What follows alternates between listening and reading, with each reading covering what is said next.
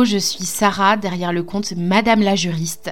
Ma mission à moi, c'est de faire en sorte que le droit ne soit vraiment plus vu comme ton ennemi, mais vraiment comme un allié dans ton business pour aller plus loin et pour atteindre plus facilement tes objectifs. Je le fais, je t'accompagne via deux possibilités.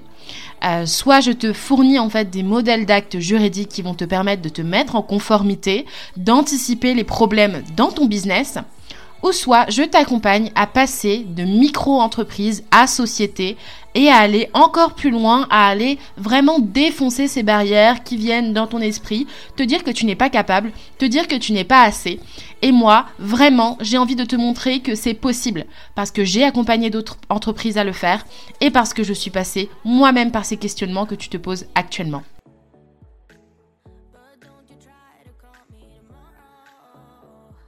Aujourd'hui, je vais remonter à l'année dernière pour t'expliquer pourquoi j'ai décidé de quitter mon travail. Il y a 1 an, j'étais juriste salariée et j'avais un profil tout à fait prometteur.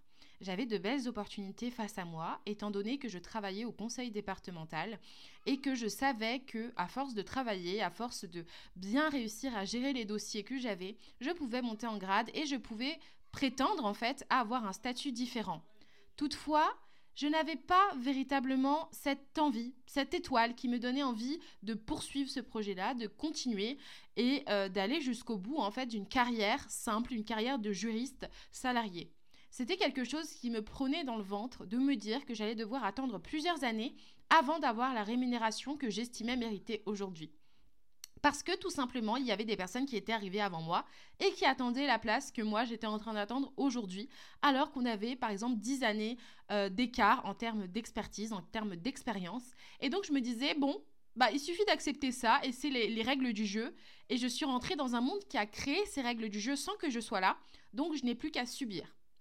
J'avais aussi une très forte pensée limitante, et je précise que c'est une pensée limitante, et j'en suis la preuve aujourd'hui. Mais j'avais vraiment l'impression que si je faisais du droit, je n'avais que 2 opportunités face à moi. Être juriste en entreprise ou en collectivité. Et la deuxième option, c'était d'être avocate.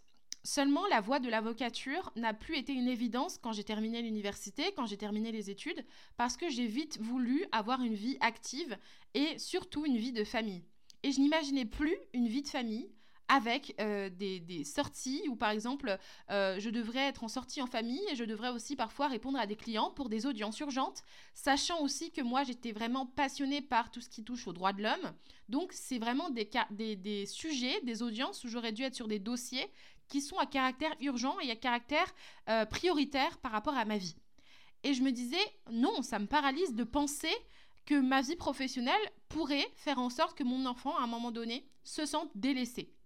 Donc, je me suis dit, no way, il faut que j'arrive à trouver quelque chose qui pourrait me donner de la liberté que l'on pourrait, par exemple, trouver quand on est avocat ou quand on est même entrepreneur. Et le plaisir aussi d'être dans un domaine qui me passionne parce que le droit me passionne véritablement. Et j'ai vraiment envie d'utiliser le droit comme un outil sain pour protéger les personnes qui, selon moi, sont un peu moins protégées dans la vie de tous les jours. Et du coup, je me suis dit l'année dernière, ok, tu vas essayer Sarah, tu vas essayer, peut-être que tu vas te prendre un mur, mais tu vas essayer de lancer ton entreprise et de voir si, même si tu n'es pas juriste salarié ou même si tu n'es pas avocate, il y a un destin pour toi, il y a quelque chose après. Donc, j'ai décidé de me lancer dans mon projet et je ne l'ai pas fait à moitié. J'ai vraiment travaillé énormément dans ce projet, si bien même que je ne me rendais même pas compte que je travaillais autant. Pour vous donner un ordre de grandeur, j'avais 40 heures de travail par semaine. Et 40 heures de travail par semaine avec 4 heures de RTT, il me semble, ou 3h30. Et parmi tout ce temps-là, dans cette semaine-là où je travaillais donc de 7h30 à 16h30, j'allais chercher mon fils, je restais avec lui, je le lavais, je prenais le bain avec lui, et je lui donnais le bain. Et ce qui se passait, c'était qu'à 18h, commençait ma deuxième journée. Donc, de 18 à 22h ou 23h, je travaillais à fond. Donc, je prenais des appels avec des clients.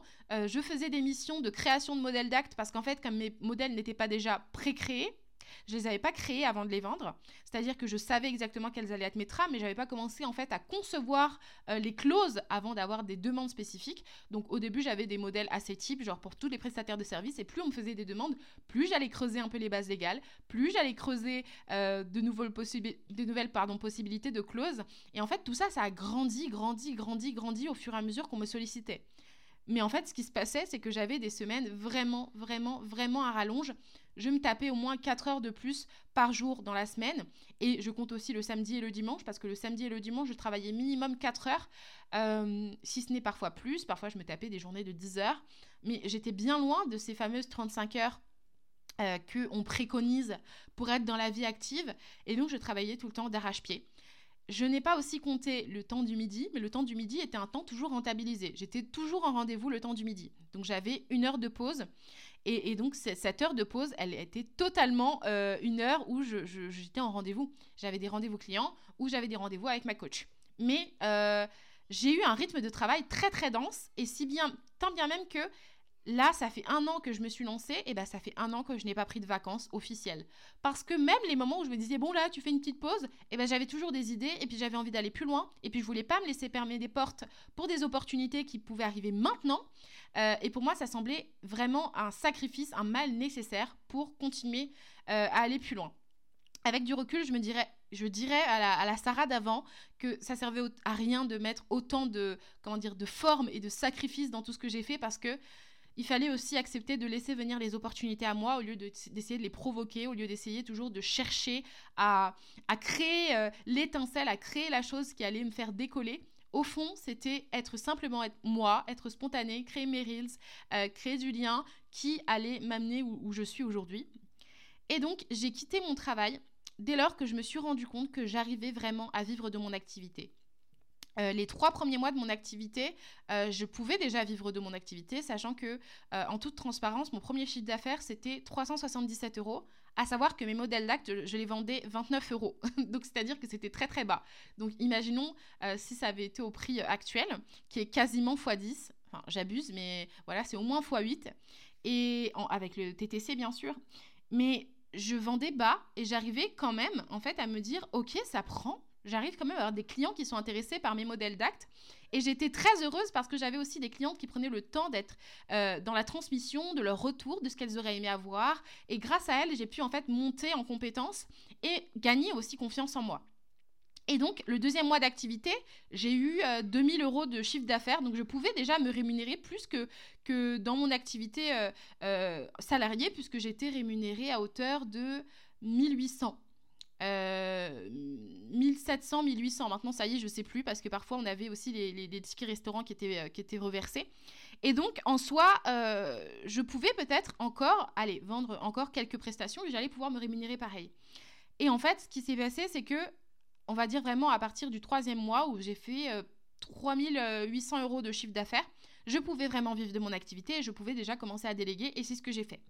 Et donc, en soi, j'aurais pu me dire « Ok, bah, j'arrête mon boulot ». Bah non. Pourquoi je ne l'ai pas fait ? Parce que j'avais cette peur du manque.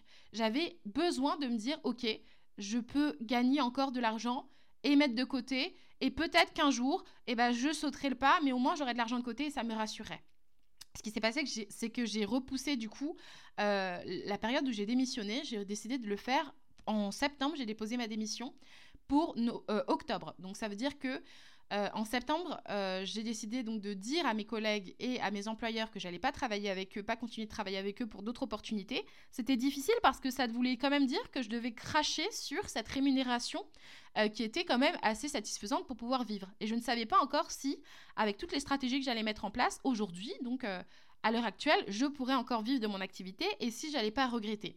Parce que j'avais quand même un beau cadre de travail et comme je devrais le dire, en fait, c'était sur le papier, tout était cool, tout était correct, tout était super, mais j'avais pas cette cette lumière en fait qui me donnait envie d'y aller et je me disais pas toute ma vie je veux vivre comme ça. J'avais besoin de créer ma propre réalité et c'est ce que j'ai fait et je suis très heureuse. Et donc, j'ai quitté mon travail parce que j'avais confiance en moi, suffisamment confiance en moi pour me dire que il y aurait des mois qui seraient un petit peu plus difficiles, mais il y aura des mois aussi qui seront plus simples, plus fluides et ils me permettront d'équilibrer sur le long terme. Donc je trouvais ça important de revenir sur le pourquoi j'ai quitté mon travail, parce que j'ai été dans ces questionnements encore il n'y a pas longtemps, il y a quelques semaines, quand j'ai préparé un lancement et que j'ai vu que ça n'a pas pris comme je le voulais.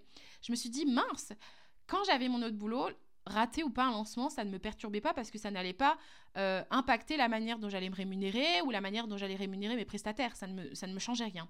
Alors que maintenant, je me dis que je suis obligée de penser de manière générale en termes de stratégie, en termes de vision pour mon business. Et cet effort est supplémentaire maintenant que je ne compte que sur moi pour vivre. Et bien sûr, sur les personnes qui me font confiance, mes clientes qui achètent mes modèles ou qui intègrent mes formations.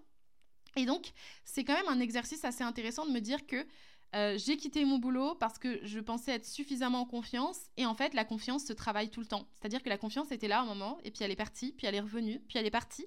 Mais c'est pas pour autant que j'ai envie de reprendre un travail salarié parce que je vis quand même de mon activité. Depuis que je me suis lancée, en tout cas, depuis que j'ai arrêté mon travail, il n'y a aucun moment je n'ai pas pu me rémunérer. J'ai toujours pu me rémunérer, j'ai toujours pu payer mes sous-traitants et toujours pu payer mes prestataires, alors qu'il y avait des mois où je dépensais vraiment plus que ce qui était prévu. Et à l'inverse, il y a des mois aussi où j'ai fait des lancements où j'ai gagné beaucoup plus que prévu. Fin février, j'ai fait une semaine à 10 000 euros et c'était la première fois de ma vie que ça s'est arrivé et j'étais sur les fesses. et pour autant, c'est possible que plus tard, je fasse des semaines comme ça qui remontent à plusieurs chiffres d'affaires. C'est possible que je fasse un mois comme le mois de mars qui a été plus bas, où j'ai pas atteint mes objectifs, où je suis descendue en dessous, en tout cas, de mes moyennes qui étaient pourtant stables depuis 4 mois. Et bien, c'est pas grave, ça va se repartir, ça va se relancer. Et en tout cas, je suis heureuse d'avoir l'espace pour voir, pour tester, pour créer, pour avoir parfois des petites claques aussi qui me remettent sur terre. Et de l'autre côté, parfois avoir... ce côté challengeant de se dire, est-ce que ça va marcher? Est-ce que si je vais lancer ça, il y aura des personnes derrière? Est-ce que je vais avoir en fait le retour sur investissement ou pas? Ou peut-être que ce retour sur investissement arrivera dans longtemps ou maintenant. Et du coup, c'est ça qui me donne envie d'avancer. C'est ça qui me donne envie de dire merci à la Sarah qui a décidé de se lancer à son compte totalement, sans avoir aucune garantie, aucun chômage, aucune aide sociale. Aucun prêt, voilà, c'est Sarah qui est venue et qui s'est dit « Ok, je peux le faire et je vais le faire et je vais pas me retourner en arrière ». Donc voilà, j'espère que ça pourra servir à des personnes qui hésitent, qui sont entre deux feux, qui ont peut-être encore leur premier boulot salarié et qui gardent en fait un side de business à côté et qui se disent « Bon, bah, le jour où ça va fonctionner, je vais me lancer ». Dites-vous que ce jour, c'est vous qui décidez de le créer, en fait. Il n'y a personne qui va venir avec un calendrier et vous dire « Je vous mets à la porte ». C'est vous qui décidez de passer en société ou de créer votre entreprise ou de passer en micro-entreprise ou peu importe. C'est vous qui décidez de laisser... la possibilité d'avoir mieux et d'avoir une vie différente. En tout cas, j'ai une très bonne nouvelle pour vous, c'est que maintenant, non seulement je sais comment on termine un podcast, mais je sais comment on commence un podcast puisque j'ai fait un générique de début. Et donc, je vous dis à très bientôt pour un prochain épisode.